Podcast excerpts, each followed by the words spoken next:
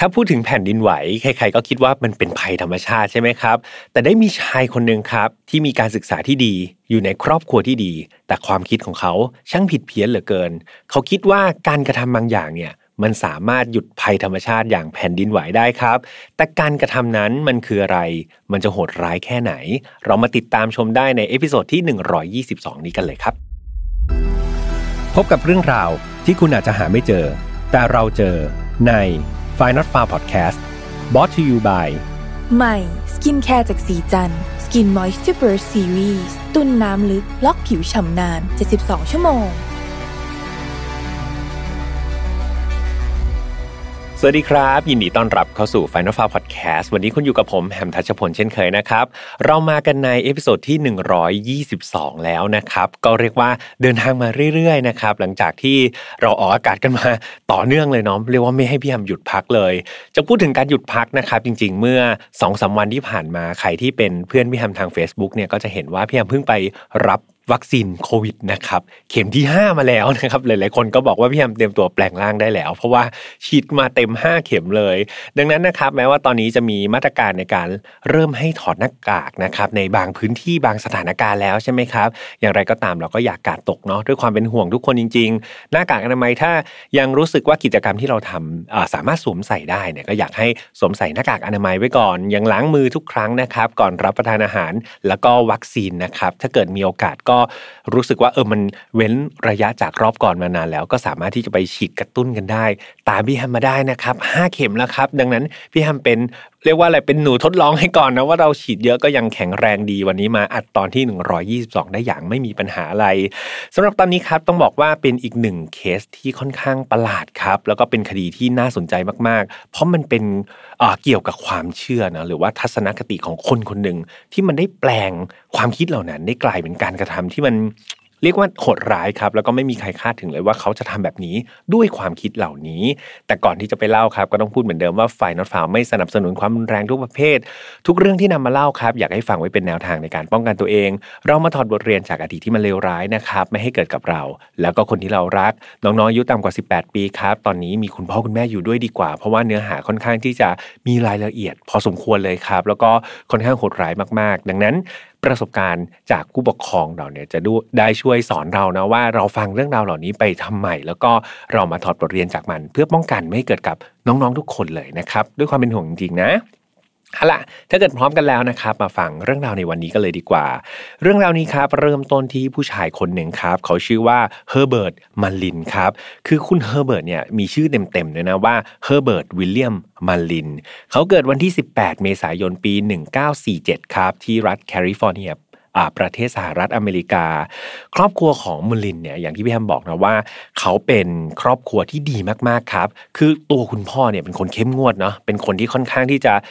สตรีกมีกฎมีระเบียบอะไรมากมาย แต่ว่าในเรื่องของความรักความอบอุ่นแล้วเนี่ยเรียกว่าเต็มเปี่ยมมากๆครับในครอบครัวของมันลินเอง รวมถึงเรื่องของการศึกษาครับ การเรียนเนี่ยมันลินเนี่ยได้รับการสนับสนุนทางด้านการศึกษาเนี่ยเยอะมากๆ แล้วก็ดีมากๆครับ ความเข้มงวดของคุณพ่อมลินเนี่ยเอาจริง ๆเขาเป็นเจตนาที่ดีนะคืออยากให้มลินเนี่ยเป็นคนที่ประสบความสำเร็จในชีวิตครับ ส่วนตัวพ่อเองต่อให้เข้มงวดยังไง ก็ไม่เคยตบตีหรือว่าทำร้ายนะแต่ที่ก็แค่แบบบนด่าตามภาษาคุณพ่อที่เข้มงวดเท่านั้นเองครับ ไม่เคยทำร้ายร่างกายอะไรมลินเลย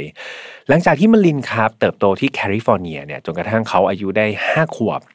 ตอนนั้นครอบครัวของเขาก็ย้ายครับไปอยู่ที่ซานฟรานซิสโกแทน ที่นั่นครับมัลลินได้เข้าเรียนที่โรงเรียนมัธยมที่ชื่อว่า San Lorenzo Valley High School ครับมัลลินนี่ต้องบอกว่าต่อให้ย้ายโรงเรียนมาเนี่ย แต่ผลการเรียนของเขาเนี่ยมันดีเยี่ยมมากๆครับ เขาโดดเด่นในหลาย ๆ ด้านเลย โดดเด่นในออก ประเภทที่เรียกว่าได้รางวัลเลยครับ รางวัลที่มัลลินได้เนี่ยชื่อรางวัลว่า most likely to success ครับ หรือว่าแปลเป็นไทยก็อารมณ์แบบ เด็กเรียนดีที่มีโอกาสประสบความสำเร็จสูงมากๆ นี่คือย้ายไปโรงเรียนใหม่ที่รัฐใหม่ใน environment ใหม่นะครับ ต้องเรียกว่ามีความสามารถมากจริง ๆ รางวัลนี้ครับมันสร้างความภาคภูมิใจให้กับครอบครัวครับ โดยเฉพาะคุณพ่อของมันลินมาก ๆ หรือแม้แต่คุณครูเองครับ ก็ค่อนข้างที่จะมองมันลินเนี่ยเป็นเด็กที่แบบมีความสามารถพิเศษนะแล้วก็ treat treatment หรือว่าแบบดูแลเป็นพิเศษเลย นอกจากการเรียนแล้วครับมาลินก็ยังเป็นที่รักของเพื่อนๆด้วย เรียกว่าทำตัวไม่มีปัญหาอะไรเลย หลังจากที่เขาเรียนจบมัธยมปลายครับมารินก็ต้องพบกับเหตุการณ์เหตุการณ์หนึ่ง ซึ่งมันเป็นเหตุการณ์ที่สะเทือนใจเขาเป็นอย่างมาก นั่นคือการที่มีชายคนหนึ่งที่เป็นเพื่อนรักเพื่อนสนิทของเขามากๆ ที่ชื่อว่าดีนลิชาซันครับ คือดีนคนเนี้ยที่เป็นเพื่อนรักของมารินเนี่ยได้ประสบอุบัติเหตุทางรถยนต์ครับ จนกระทั่งดีนเนี่ยเสียชีวิตไป เรื่องราวนั้นมันทำให้มารินเนี่ยโหเขาเสียใจมากๆครับ เขารู้สึกหัวใจแตกสลายเลย แล้วก็เสียใจกับการที่เพื่อนรักคนที่ดีที่สุดของเขาเนี่ยต้องจากโลกนี้ไปมารินนี่ลงทุนครับไปสร้างเหมือนเป็นศาลเนาะศาลเล็กๆเนี่ยให้กับเพื่อนเขาเลยเพื่อเป็นการระลึกถึงเพื่อนคนนี้ จากเหตุการณ์นี้เองครับเพื่อนๆมันทำให้มารินเนี่ย เด็กเรียนดี แล้วก็เด็กที่มีพฤติกรรมที่เป็นที่รักของทุกคนเนี่ยเริ่มมีพฤติกรรมบางอย่างที่มันเปลี่ยนแปลงไปผิดแผกไปจากเดิม เริ่มต้นเลยก็คือ เขาเริ่มติดยาเสพติดครับ แล้วก็แสดงลักษณะของผู้ป่วยทางจิตออกมาให้เห็นอยู่บ่อย ๆ ยกตัวอย่างเช่น บางครั้งเนี่ยมอลินเขาจะชอบพร่ำบ่นนะว่า เนี่ยเขาเนี่ยเป็นพวกรักร่วมเพศนะ เขาเป็นอย่างงู้นเขาเป็นอย่างนี้คือเหมือนพูดเองนะครับ คิดเอาเองว่าเขาเป็นทั้งทั้งที่จริง ๆ แล้วตัวเขาเองก็มีแฟนครับ มีแฟนเป็นผู้หญิงปกติดีเลย อาการของเขาเนี่ยเอาจริง ๆ มันเริ่มที่จะเด่นชัดครับ แล้วก็แย่มากขึ้นเรื่อยๆ จนกระทั่งครอบครัวเนี่ยก็สังเกตเห็นเนาะอย่างที่พี่แอมบอกว่าครอบครัวเนี่ยดีมากๆ เอาใจใส่ลูกมาก ๆ ทางครอบครัวก็เริ่มที่จะกังวลครับ สุดท้ายเขาก็ไม่เหมือนไม่รีรอนะไม่ได้ปล่อยปะระเลย ก็ส่งมอลลินเนี่ยไปรักษาที่โรงพยาบาลทางจิตเวชแต่ดูเหมือนอาการของมอลลินเนี่ยมันค่อนข้างที่จะหนักครับ หนักขึ้นเรื่อยๆ หนักกว่าที่พวกเขาคิด แล้วก็ไม่มีโรงพยาบาลจิตเวชไหนเลยนะครับ ที่สามารถที่จะทำให้อาการของมอลลินเนี่ยมันดีขึ้นได้ แต่สุดท้ายแล้ว ผลมันก็ไม่น่าเชื่อครับเพื่อนๆ คือสุดท้ายแล้วหลังจากที่เปลี่ยนโรงพยาบาลจิตเวชไปเรื่อยๆ แล้วก็รักษาอาการไม่ได้ดีขึ้นเรื่อยๆ เนี่ย ปรากฏว่าสุดท้ายทุก ๆ โรงพยาบาลมีความเห็นเหมือนกันคือ ปล่อยมารินออกไปเถอะ ไม่ต้องทำการรักษาแล้ว เหตุผลที่โรงพยาบาลเหล่านี้ให้ความคิดเห็นแบบนี้ เพราะว่าเขาเชื่อว่า พฤติกรรมของมอลลินนะครับมันไม่ได้ไปทำร้ายผู้อื่นครับ อย่างดีมามันก็เป็นการแบบพั่มเพ้อของตัวเองเท่านั้นเองไม่ได้มีการแบบมีลักษณะที่จะไปอ่า aggressive หรือว่ามีพฤติกรรมรุนแรงที่จะไปทำร้ายใครได้เลย ดังนั้นทุกโรงพยาบาลก็เลยบอกว่าหยุดรักษาเหอะ แล้วก็ปล่อยมอลลินออกมาใช้ชีวิตตามปกติ เมื่อมอลลินครับออกมาอยู่นอกโรงพยาบาลแล้วเนี่ย ตัวเขาเองยังจมอยู่กับความคิดแล้วก็ความเพ้อฝันของตัวเองอยู่แทบตลอดเวลาครับ เขามีจินตนาการที่มันไกลมากๆ ไกลเกินกว่าที่ใครจะเข้าใจได้ เขาเริ่มที่จะทำร้ายตัวเองครับ ต่างๆ นานาไม่ว่าจะเป็นการเอาบุหรี่เนี่ยมาจี้ตัวเองครับตามร่างกายเนี่ยเต็มไปหมดเลย รวมถึงบางครั้งครับ เขาก็เกิดอาการแบบคุ้มคลั่งขึ้นมานะแล้วก็ตะโกนด่าทอคนอื่นไปทั่วเลยครับ อย่างไร้สาเหตุ ทุกๆฝ่ายเนี่ยก็ต่างพยายามประคับประคองมลินนะครับ ให้ดีที่สุดเท่าที่จะทำได้ เวลาผ่านไปจนกระทั่งปี 1972 ครับ ตอนนั้นมอรินอายุได้ 25 ปีแล้วเบนจเพศพอดี เขาก็ได้รับรู้ข่าวสารนันหนึ่ง ว่าได้มีการคำนวณครับว่าในปีนั้นเนี่ยจะเกิดแผ่นดินไหวครั้งใหญ่ขึ้น ในตอนนั้นเองครับเพื่อนๆในหัวมอรินเนี่ยก็ได้แต่พร่ำคิดเนาะถึงวิธีว่าเฮ้ยจะทำยังไงดีนะ ให้แผ่นดินไหวครั้งเนี้ยมันหยุดและไม่เกิดขึ้น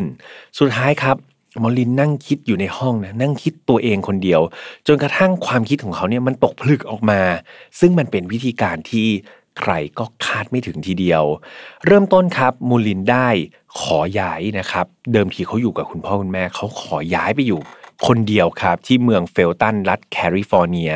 ในวันที่ 13 ตุลาคมครับ วันนั้นมุลลินก็เริ่มปฏิบัติการตามแผนที่เขาเชื่อนะว่ามันจะหยุดแผ่นดินไหวได้ วันนั้นครับมุลลินได้เดินออกนอกบ้านแล้วก็ไปเจอผู้ชายคนหนึ่ง ที่ชื่อว่าลอเรนซ์ไวท์ครับคุณไวท์เนี่ยเป็นชายจรจัดอายุ 55 ปีละเขาก็คุณไวท์ก็กำลังเดินแบบหาสิ่งของต่างๆ ตามถังขยะตามถนนใช่ไหมครับ เพื่อเก็บไปขายแล้วก็มาเลี้ยงชีพโมลินเนี่ยเห็นคุณไว้ก็เดินเข้าไปทักทายครับ แล้วก็พูดคุยกับคุณไว้อยู่สักระยะหนึ่ง โดยตอนนั้นครับ คุยไปคุยมาเนี่ย คุณไว้ก็ไม่รู้อีท่าไหนนะก็ขอ ติดรถครับของมูลินไปยังสถานที่สถานที่หนึ่งมูลินก็บอกว่า เออได้ได้ได้เรื่องติดรถไม่มีปัญหา แต่ว่าพอดีรถเขาตอนนั้นน่ะ มันเสียอยู่มันกำลังแบบเออไม่สามารถขับต่อได้ เขาก็เลยบอกว่าอ้าวงี้ละกันเดี๋ยวคุณไว้ไปที่รถเขาไปช่วยดูหน่อยนะว่า เครื่องยนต์เขาเนี่ยเป็นยังไง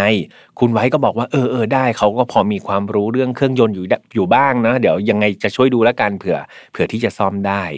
และในจังหวะครับ เพื่อนๆจินตนาการนะมันต้องเปิดกระโปรงหน้ารถใช่ไหมครับ แล้วก็คุณไว้เนี่ยกำลังก้มมองดูเครื่องยนต์อยู่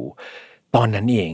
มุนลินได้แอบไปหยิบไม้เบสบอลในรถครับ แล้วก็หาจังหวะที่คุณไว้กำลังก้มหน้า และไม่ได้ระวังตัวเนี่ยหวดเข้าที่หลังศีรษะของคุณไว้อย่างรุนแรง และก็ไม่ใช่การหวดแค่ครั้งเดียวครับ มันเป็นการหวดซ้ำแล้วซ้ำอีก จนกระทั่งคุณไว้เสียชีวิตขาที่ที่หน้ารถเลย หลังจากนั้นครับ มูลินได้ลากศพของคุณไว้เนี่ยไปซ่อนไว้ในป่า เพื่อนๆหลาย ๆ คนเริ่มที่จะงงแล้วใช่ไหมครับ ว่ามูลินทำแบบนี้ไปทำไม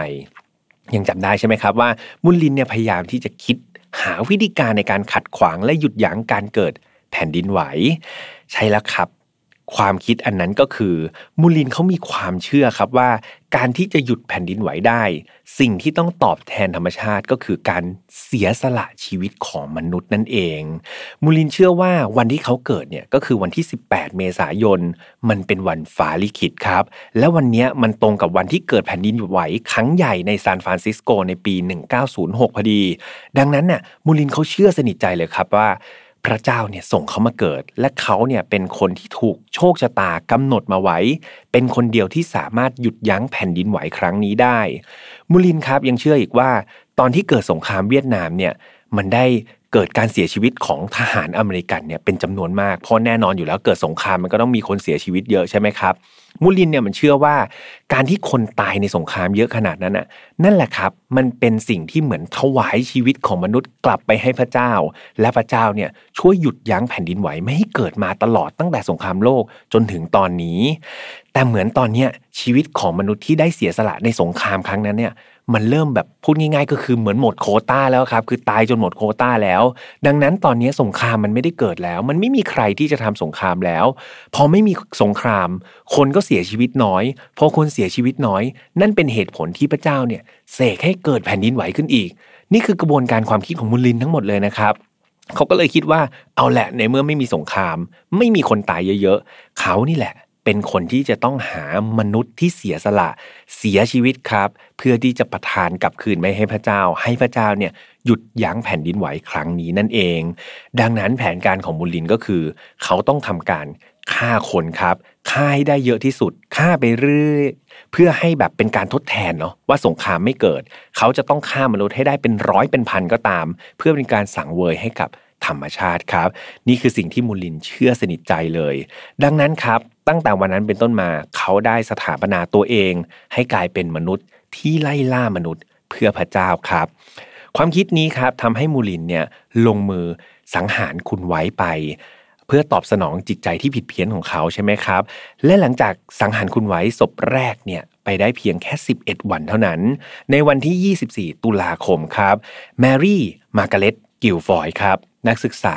มหาวิทยาลัยคนหนึ่งนะอายุ 24 ปีเท่านั้นเอง ในตอนนั้นครับ เธอกำลังเตรียมนะจะไปสัมภาษณ์งาน คือเรียนกำลังจบแล้วแหละกำลังจะไปสัมภาษณ์งาน แต่ว่าเธอเนี่ยบังเอิญแบบ ออกจากบ้านสายมากๆเลย แถมเธอเนี่ยยังไม่ทันรถบัสครับ คือมันจะมีรอบของรถบัสอยู่ใช่ไหมครับ ปรากฏว่าเธอตกรถครับ ไม่สามารถที่จะไปได้ทันรอบนั้น ดังนั้นถ้าเกิดเธอจะรอจนกว่ารถบัสจะมาอีกทีหนึ่งเนี่ยโอ้โห เรียกว่าเธออาจจะพลาดนะครับในการสัมภาษณ์งานครั้งนั้นเนี่ยสูงมากๆแมรี่ก็เลยทำการตัดสินใจโบกรถครับ เพื่อที่จะขอติดรถใครสักคนไปเนี่ย ไปยังที่ที่เธอจะสัมภาษณ์งานเนาะ แต่ว่าโชคไม่ดีมากๆครับ เพราะว่ารถคันที่เธอโบกได้เนี่ยดันเป็นรถของมุลลินนั่นเองมุลลินนะครับได้รับแมรี่ขึ้นมาบนรถเนาะแล้วก็ขับออกไปได้ไม่นาน เขาก็ได้เอามีดครับ ที่เตรียมไว้เนี่ยทำการแทงไปที่หน้าอกของแมรี่ครับอย่างรุนแรง และเมื่อแมรี่ครับ เจ็บหน้าอกตาม reflex action ของร่างกายก็ต้องก้มลงใช่ไหมครับ มูลินก็ทำการแทงหลังเธอซ้ำเลยครับ ทั้งทั้งที่เธอเนี่ยแทบไม่ได้ทันตั้งตัวเลย แมรี่ครับเสียชีวิตในเวลาต่อมาภายในรถของมลินนั่นเอง หลังจากที่มลินเนี่ยแน่ใจแล้วนะว่า เธอเนี่ยเสียชีวิตแล้ว เขาก็ขับรถครับไปอย่างที่เปี่ยวคน แล้วก็ทำการผ่าท้องครับของแมรี่ออก แล้วก็นำอวัยวะภายในของเธอออกมาพาดตามกิ่งไม้ครับที่ข้างทาง คิดแล้วก็เป็นอะไรที่น่ากลัวมากๆครับ หลังจากนั้นครับยังไม่พอหลังจากเอาอวัยวะภายในเนี่ยออกมาพาดตามกิ่งไม้ข้างทางแล้วเนี่ยเขายังทำการชำแหละครับ ร่างของเธอออกมาเป็นชิ้นๆก่อนที่จะนำศพของเธอครับที่เป็นชิ้นๆเนี่ยมาโปรยครับ ตามถนนบริเวณเนินเขาแถวๆนั้นนั่นเอง เวลาผ่านไปครับจนกระทั่งวันที่ 2พฤศจิกายนครับ จู่ๆเนี่ยมุนลินเนาะฆ่าคนไปแล้วสองคนเนี่ยเขาก็ไม่รู้คิดยังไง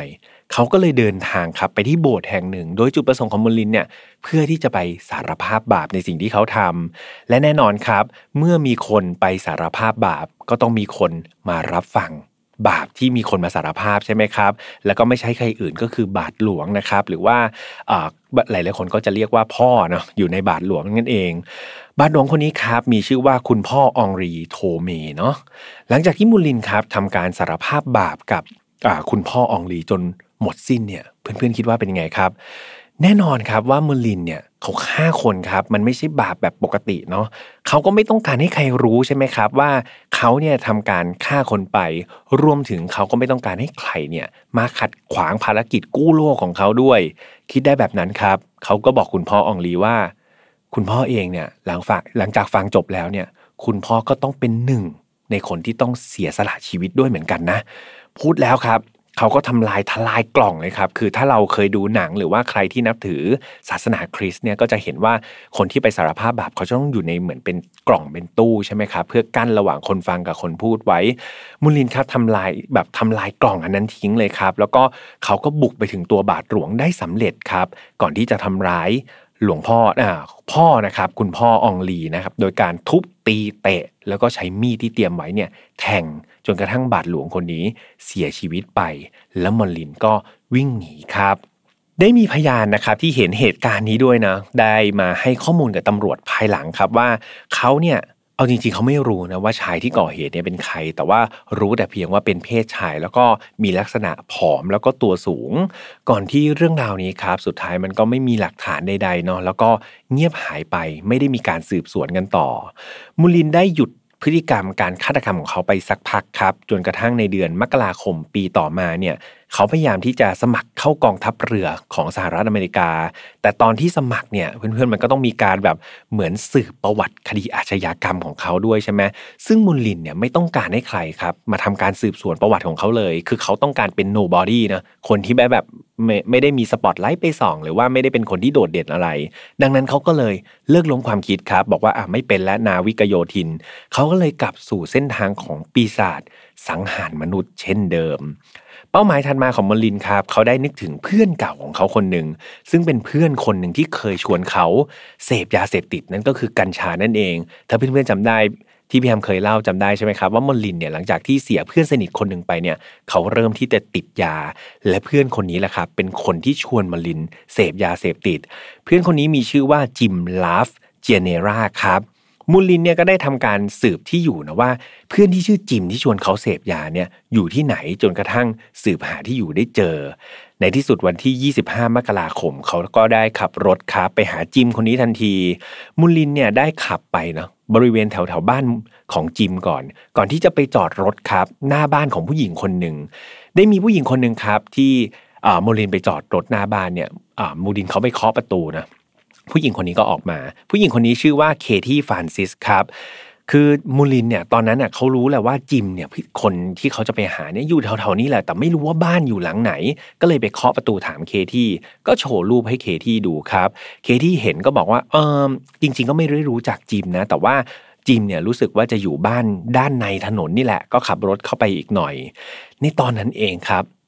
จริง ๆ แล้วเคที่เนี่ยเป็นแค่ผู้หญิงที่เปิดประตูออกมาเพื่อบอกทาง ให้มอลินไปหาจิมเท่านั้นใช่ไหมครับ แต่มอลินเนี่ยกับ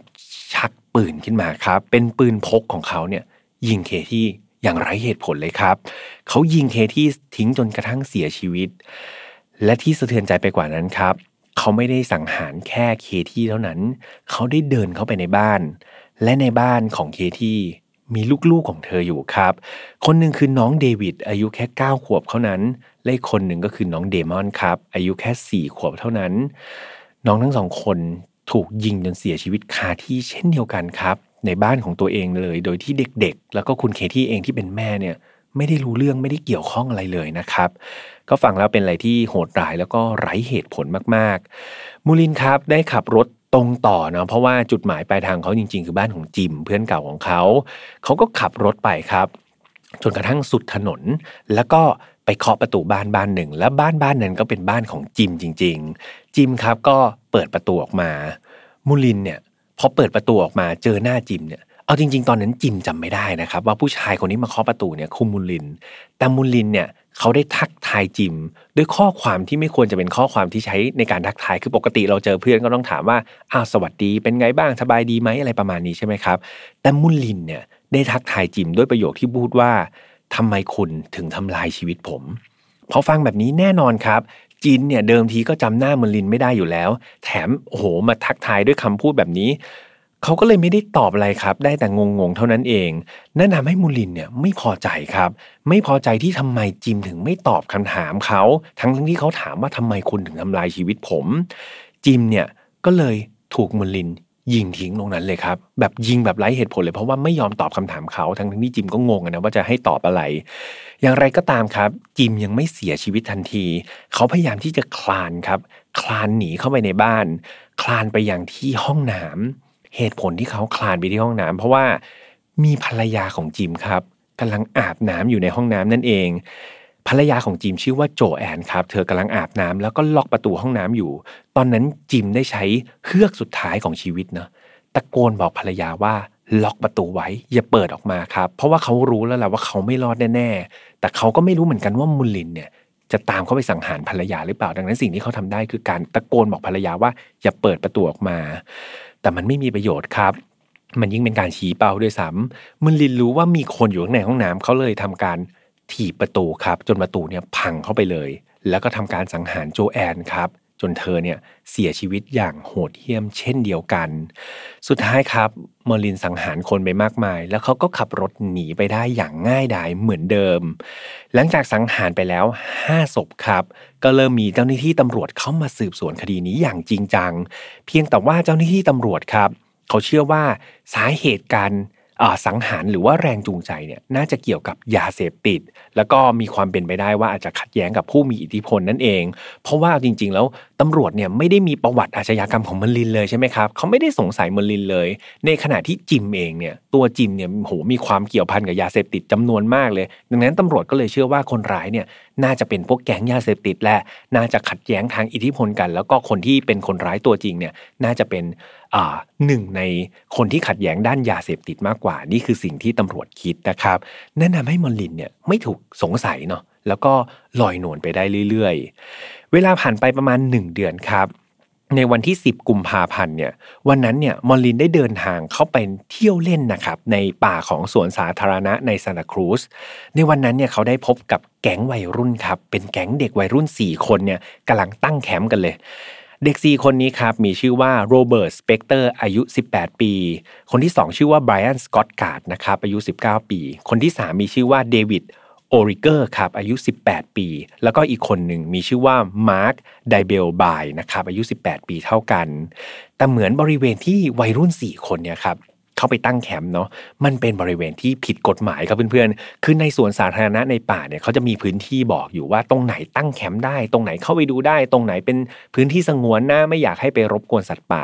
ซึ่งบังเอิญว่าวัยรุ่นสี่คนเนี้ครับ เขาเข้าไปในบริเวณที่ห้ามแม่เข้า ก็คือกั้นเอาไว้มลินเนี่ยก็เดินไปเห็นพอดีเนาะเขาก็เลยเดินไปคุยกับแก๊งวัยรุ่นสี่คนครับเขาก็บอกว่าตัวเขาเนี่ยเป็นเจ้าหน้าที่อุทยานนะ เป็นเจ้าหน้าที่ที่ดูแลป่าแห่งนี้ อยากให้แก๊งวัยรุ่นเนี่ยแบบไปตั้งแคมป์ที่อื่น ไม่ใช่มาตั้งแคมป์ในพื้นที่ที่มันหวงห้ามแบบนี้ไปตั้งแคมป์ที่อื่นซะมันผิดกฎหมายนะนี่มูลลินเขาก็ฟอร์มนะครับว่าเขาเป็นเจ้าหน้าที่อุทยาน เขาก็บอกว่าการที่เด็กๆวัยรุ่นเนี่ยไปตั้งแคมป์ตรงนั้นเนี่ย มันไม่ได้ไปตั้งแคมป์แบบไปนั่งสมาธิครับ แต่ว่ามันเป็นการไปกินเหล้าเนาะไปเปิดเพลงร้องรำทำเพลงมันเสียงดัง มันไปรบกวนธรรมชาติครับ มันไปรบกวนสัตว์ป่าบริเวณนั้น เขาบอกว่าออกไปที่อื่นที่มันไม่รบกวนสัตว์ป่าดีกว่า อย่างไรก็ตามครับ แก๊งวัยรุ่นมันคือขนองอยู่แล้วใช่ไหมครับเพื่อนๆก็ไม่ได้ฟังหรอกครับ ต่อให้มุลลินจะปลอมว่าตัวเองเป็นเจ้าหน้าที่อุทยาน วัยรุ่นก็ไม่สนใจครับ ยังคงแบบเสพยาสัมมาเลเทเมาเล่นกันเหมือนเดิม มุลลินก็เลยเดินจากไปครับ แล้วเขาก็คิดว่าเออเดี๋ยวสักพักวัยรุ่นก็คงจากไปเองแหละ ผ่านไปครับหนึ่งคืนจนเช้าอีกวันหนึ่งมุลินก็กลับไปดูครับ ยังคาใจอยู่ เขาอยากไปดูตรวจสอบอีกครั้งหนึ่งว่า วัยรุ่นเหล่านั้นเนี่ยยังคงตั้งแคมป์อยู่ที่เดิมหรือเปล่า ปรากฏว่า เหมือนเดิมครับ วัยรุ่นสี่คนยังคงตั้งแคมป์นอนเล่นกันอยู่ในป่านะครับและนาน้อยมูลินเนี่ยโอ้โมโหมากๆครับ เขาโกรธมากๆเลย เขาได้หยิบปืนจุดสองสองครับ ขึ้นมาแล้วก็รัวกระหน่ำเลยครับ ยิงทั้ง4คนในแคมป์อย่างเลือดเย็น วัยรุ่นทั้ง4คนเสียชีวิตคาที่เลยครับ หลังจากสังหารทุกคนแล้วเนี่ยมูลินก็ได้ทำการขนตัวนะครับ เด็กทั้ง4คนแล้วก็ขโมยเงินไป 20 ดอลลาร์นะครับ ยิ่งเวลาผ่านไปกันเพื่อนเหตุการณ์แผ่นดินไหวเนี่ยมันก็ไม่เกิดสักที เวลาผ่านไปอย่างนี้มากเท่าไหร่เนี่ยมันยังยิ่งทำให้มุลินเนี่ยเชื่อครับ เขาเชื่อว่าเขามาถูกทางแล้ว เขาเชื่อว่าการฆาตกรรมของเขาเนี่ยเป็นสิ่งที่หยุดยั้งแผ่นดินไหวนะ นี่คือเขากำลังช่วยโลกอยู่ นี่คือสิ่งที่มุลินคิดนะครับ แต่ว่าเขาก็คิดว่าเฮ้ยมันยังไม่พอหรอกเขาฆ่าคนไปแค่ 9 คนเอง แผ่นดินไหวมันอาจจะเกิดขึ้นอีกก็ได้ ดังนั้น เขาต้องคอนติเนียครับ เขาต้องฆ่าคนมากกว่านี้อีกผ่านไปเพียงแค่ 3 วันหลังจากที่เขาสังหารวัยรุ่น 4 คน ในตอนนั้นเองมุลลินครับ ขับรถคู่ใจของเขาเนี่ยขับไปเรื่อยๆ ก็ไปสะดุดเจอกับชายวัย 72 ปีคนหนึ่งครับ ชายคนนี้มีชื่อว่าเฟร็ดแอบบี้เปเลสครับ ตอนนั้นเนี่ยคุณเฟร็ดเนี่ยอยู่ในสวนบ้านของเขาเองเนาะก็กำลังนั่งทำสวนอยู่ มุลลินเนี่ยเห็นหน้าเฟร็ดก็รู้สึกแบบเฮ้ยถูกชะตามากเลย เขารู้สึกว่าเฟร็ดเนี่ยเป็นคนที่แบบบุญเยอะ ฆ่าคนนี้ไปนี่น่าจะแบบชะลอเวลาในการเกิดแผ่นดินไหวได้นานเลย เขาก็เลยทำการเดินกลับไปที่รถครับ มุลลินกลับไปที่รถ แล้วก็ค่อยๆขับนะครับ มาเลียบบริเวณหน้าบ้านของคุณเฟร็ดก่อนที่มุลลินเนี่ยจะจอดรถแล้วก็เดินลงมา หลังจากนั้นครับเขาเอาปืนไรเฟิลครับมาวางไว้หน้ากระโปรงรถเนาะแล้วก็ทำการเหมือนทหารซุ่มยิงเลยครับเล็งไปที่เฟร็ดและหลังจากนั้นเมื่อเป้าหมายล็อกแล้วเนี่ยเขาเล็งไปที่ศีรษะของเฟร็ดเนาะเขาก็ทำการ เหนี่ยวไกทันที เฟร็ดครับถูกยิงเข้าที่ศีรษะเขาอย่างจัง ล้มลงไปและเสียชีวิตคาที่ แต่ครั้งนี้ครับเพื่อนๆ มันเป็นความผิดพลาด เพราะว่าในขณะที่มุลลินเนี่ยกำลังแบบโอ้โหตั้งปืนไรเฟิลหน้ารถของตัวเอง แล้วก็ยิงเฟร็ดเนี่ยมันค่อนข้างโจ่งแจ้งมากๆครับ บริเวณนั้นมีบ้านคนเต็มไปหมดเลย ปรากฏว่ามีเพื่อนบ้านของเฟร็ดคนหนึ่งเนี่ย เห็นเหตุการณ์ทั้งหมดเลยครับ ตั้งแต่ตอนที่แบบกำลังตั้งปืนแล้วยิงเฟร็ดเลยเนาะเขาก็เลยทำการแอบจดป้ายทะเบียนของรถมุลลินไว้ครับ แล้วก็ทำการโทรแจ้งเจ้าหน้าที่ตำรวจทันที ไม่นานครับ คราวนี้หลักฐานมันค่อนข้างชัดเจน เจ้าหน้าที่ตำรวจก็มีการประสานงานกับตำรวจใน ภาคส่วนต่างๆเนาะผ่านทางวิทยุตำรวจแหละแล้วก็พวกเขาก็สามารถที่จะจับกลุ่มมลินได้อย่างง่ายดายเลยครับ ในตอนที่ถูกจับกลุ่มนั้นมลินก็ไม่ได้มีท่าทีขัดขืนอะไรเลยนะครับ ก็แบบถูกจับโดยละม่อมเลยครับ ก็ยอมมอบตัวแต่โดยดี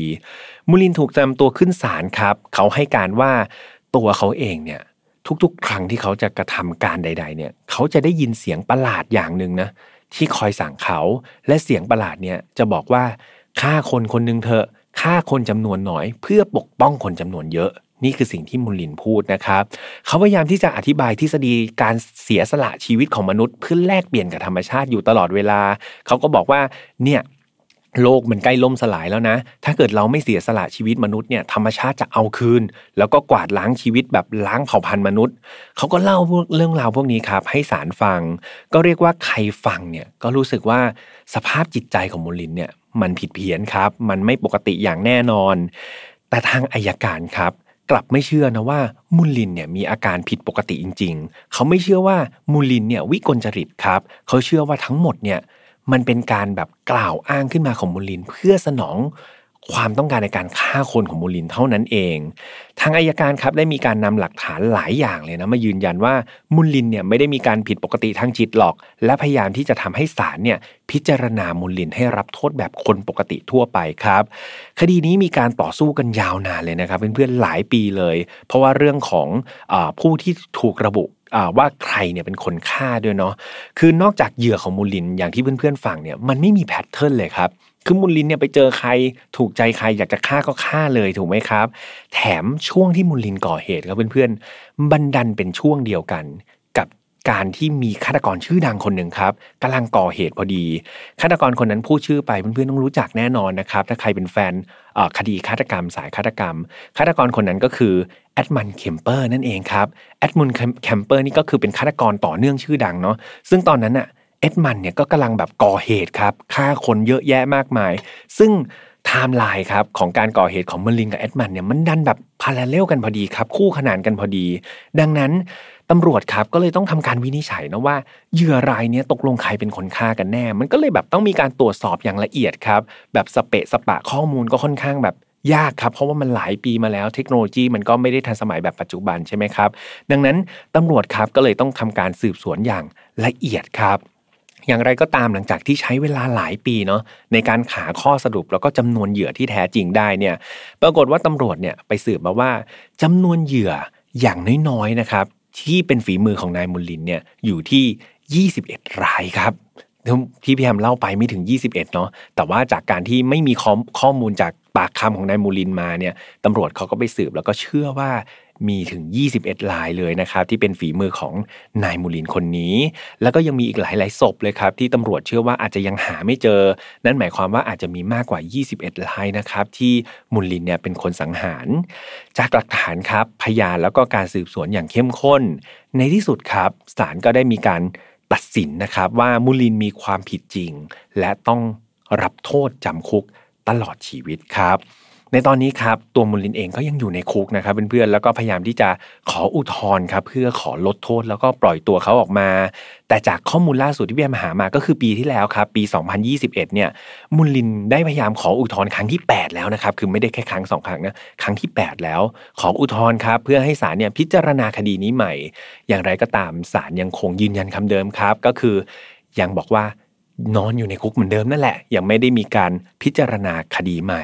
ปัจจุบันครับ มูลินอายุ 75 ปีแล้วครับ แล้วเขาก็ยังมีชีวิตอยู่ในคุกนะครับ แล้วก็ยังใช้ชีวิตอยู่ในคุกนั่นแหละ สุดท้ายแล้วเราก็ไม่รู้นะครับว่าจะมีการพิจารณาคดีนี้ใหม่ แล้วมูลินเนี่ยจะได้ออกมาใช้ชีวิตอิสระนอกคุกในบ้านปลายชีวิตหรือเปล่า หรือสุดท้ายแล้วเขาอาจจะต้อง แก่นะครับแล้วก็ตายอยู่ในคุกนั่นเอง ทั้งหมดนี้ครับก็เป็นเรื่องราวที่น่าเศร้านะครับ แล้วก็เกิดจากความผิดที่มันผิดเพี้ยนมากๆเนาะของชายคนหนึ่งที่วันนี้พี่ทำนำมาเล่าให้ทุกคนฟังครับอย่างที่เห็นนะครับว่าแพทเทิร์นในการเลี้ยงดูเนี่ยหลาย ๆ คนแบบฟังมาก็บอกว่าเฮ้ยฆาตกรนี่มันต้องเกิดจากครอบครัวที่แย่ใช่ไหมเกิดจากครอบครัวที่แบบโอ้โหมีการทำร้ายร่างกายกันตั้งแต่เด็กพ่อแม่แยกทางกันหรือว่าเรื่องราวอื่นๆบาบาบาคือต้องบอกว่า พวกนี้มันเป็นเพียงปัจจัยหนึ่งเท่านั้นเองครับเพื่อนๆแล้วมันก็ไม่ได้ร้อยเปอร์เซ็นต์เนาะมันไม่ได้เป็นการบอกว่าครอบครัวที่ดีเนี่ยโตขึ้นมาเด็กจะต้องดีด้วยหลายๆครั้งเราจะเห็นครับว่าครอบครัวดีๆเนี่ย เด็กโตขึ้นมาก็ผิดเพี้ยนได้เหมือนกัน ในขณะเดียวกันครับ ครอบครัวที่ไม่ได้สมบูรณ์นะบางที คุณพ่อคุณแม่อย่าร้างกัน แต่ว่าวิธีการเลี้ยงดูครับของครอบครัวนั้นก็สามารถที่จะสร้างเด็กดีๆ คนดีๆครับขึ้นมาเป็นผู้ใหญ่ดีๆ ได้มากมายเหมือนกัน ดังนั้น background ของครอบครัวครับเป็นเพียงหนึ่งในปัจจัยที่ไม่ได้เป็นการยืนยันนะครับ ว่าเด็กคนนั้นโตขึ้นมาจะเป็นอย่างไร นะครับดังนั้นก็เป็นอีกหนึ่งเคสที่นำมาเล่าให้ฟังเนาะแล้วก็หวังว่ามันจะเป็นบทเรียนครับ มันจะเป็นบทวิเคราะห์ แล้วก็มันจะเป็นอีกหนึ่งเรื่องราวให้เราเนี่ยนำไปเหมือนสำรวจตัวเองเนาะว่า ทุกวันนี้เราเลี้ยงดูลูกหลานเราดีขนาดไหน แล้วเราระวังไปถึงเรื่องระบบความคิดของเขาด้วยหรือเปล่าไม่ใช่แค่ร่างกายเนาะไม่ใช่ว่าให้เขากินดีมีสุข แต่ว่าเรื่องของระบบความคิด เรื่องของวิธีคิด แล้วก็ทัศนคติของเด็กก็เป็นอีกหนึ่งสิ่งนะครับ ที่เราต้องช่วยๆกันดูเนาะเพราะว่าสุดท้ายแล้วเขาก็จะเป็นหนึ่งในทรัพยากรมนุษย์ที่มีค่าในสังคมนั่นเองอย่างไรพี่เอ็มก็ต้องฝากไว้ด้วยนะครับสำหรับไฟนอฟาวครับออกอากาศทุกวันอังคารแบบนี้เช่นเคยครับทางช่องของ Mission to Pluto นะครับไม่ว่าจะเป็น YouTube Spotify Spotify SoundCloud Podbean Apple Podcast ครับเรามีช่องพิเศษด้วยนะครับ แยกออกมาเป็นไฟล์นอตฟาโดยเฉพาะเลยทาง Spotify แล้วก็ Apple Podcast ยังไงใครยังไม่ได้ไปกด Follow ก็สามารถไป Follow หรือว่าใครที่ฟังในรถนะครับ ก็สามารถฟังเป็น Podcast ที่ไม่ได้ไม่ต้องดูภาพได้เหมือนกัน แต่ถ้าใครชอบดูภาพก็ YouTube ครับ น้องๆ พยายามจะหาภาพประกอบให้ได้เยอะที่สุด เท่าที่จะสามารถหาได้นะครับ สุดท้ายครับถ้าเกิดใครเนี่ยรู้สึกว่าอยากจะดิสคัตกันต่อครับ อยากจะพูดคุยกันต่อในepisode นี้หรือ episode ไหนก็ตามครับ หรือว่าแม้แต่จะเข้ามาเจอพี่แฮมนะครับ ว่าเอ้ยพี่แฮมใช้ Facebook อะไร หรือว่าถูกแกล้งแบบไหนมีแชร์ข่าวสารอะไรก็ตามเข้ามาใน f i n a l f i l e Family Group ได้ครับเสิร์ชว่า f i n a l f i l e Family ใน Facebook เดี๋ยวมันจะมีกลุ่มขึ้นมาให้จอยเองนะครับยังไงก็รอทุกคนอยู่นะสำหรับวันนี้ดูแลตัวเองครับ อ่า แล้วเจอกันใหม่วันอังคารหน้าวันนี้พี่แฮมขออนุญาตไปพักก่อนนะ สวัสดีครับ พบกับเรื่องราวที่คุณอาจจะหาไม่เจอ แต่เราเจอใน f i n a l f a r Podcast Presented by สีจัน Skin Moisture Burst Series ตุนน้ำลึกล็อกผิวชำนาน 72 ชั่วโมง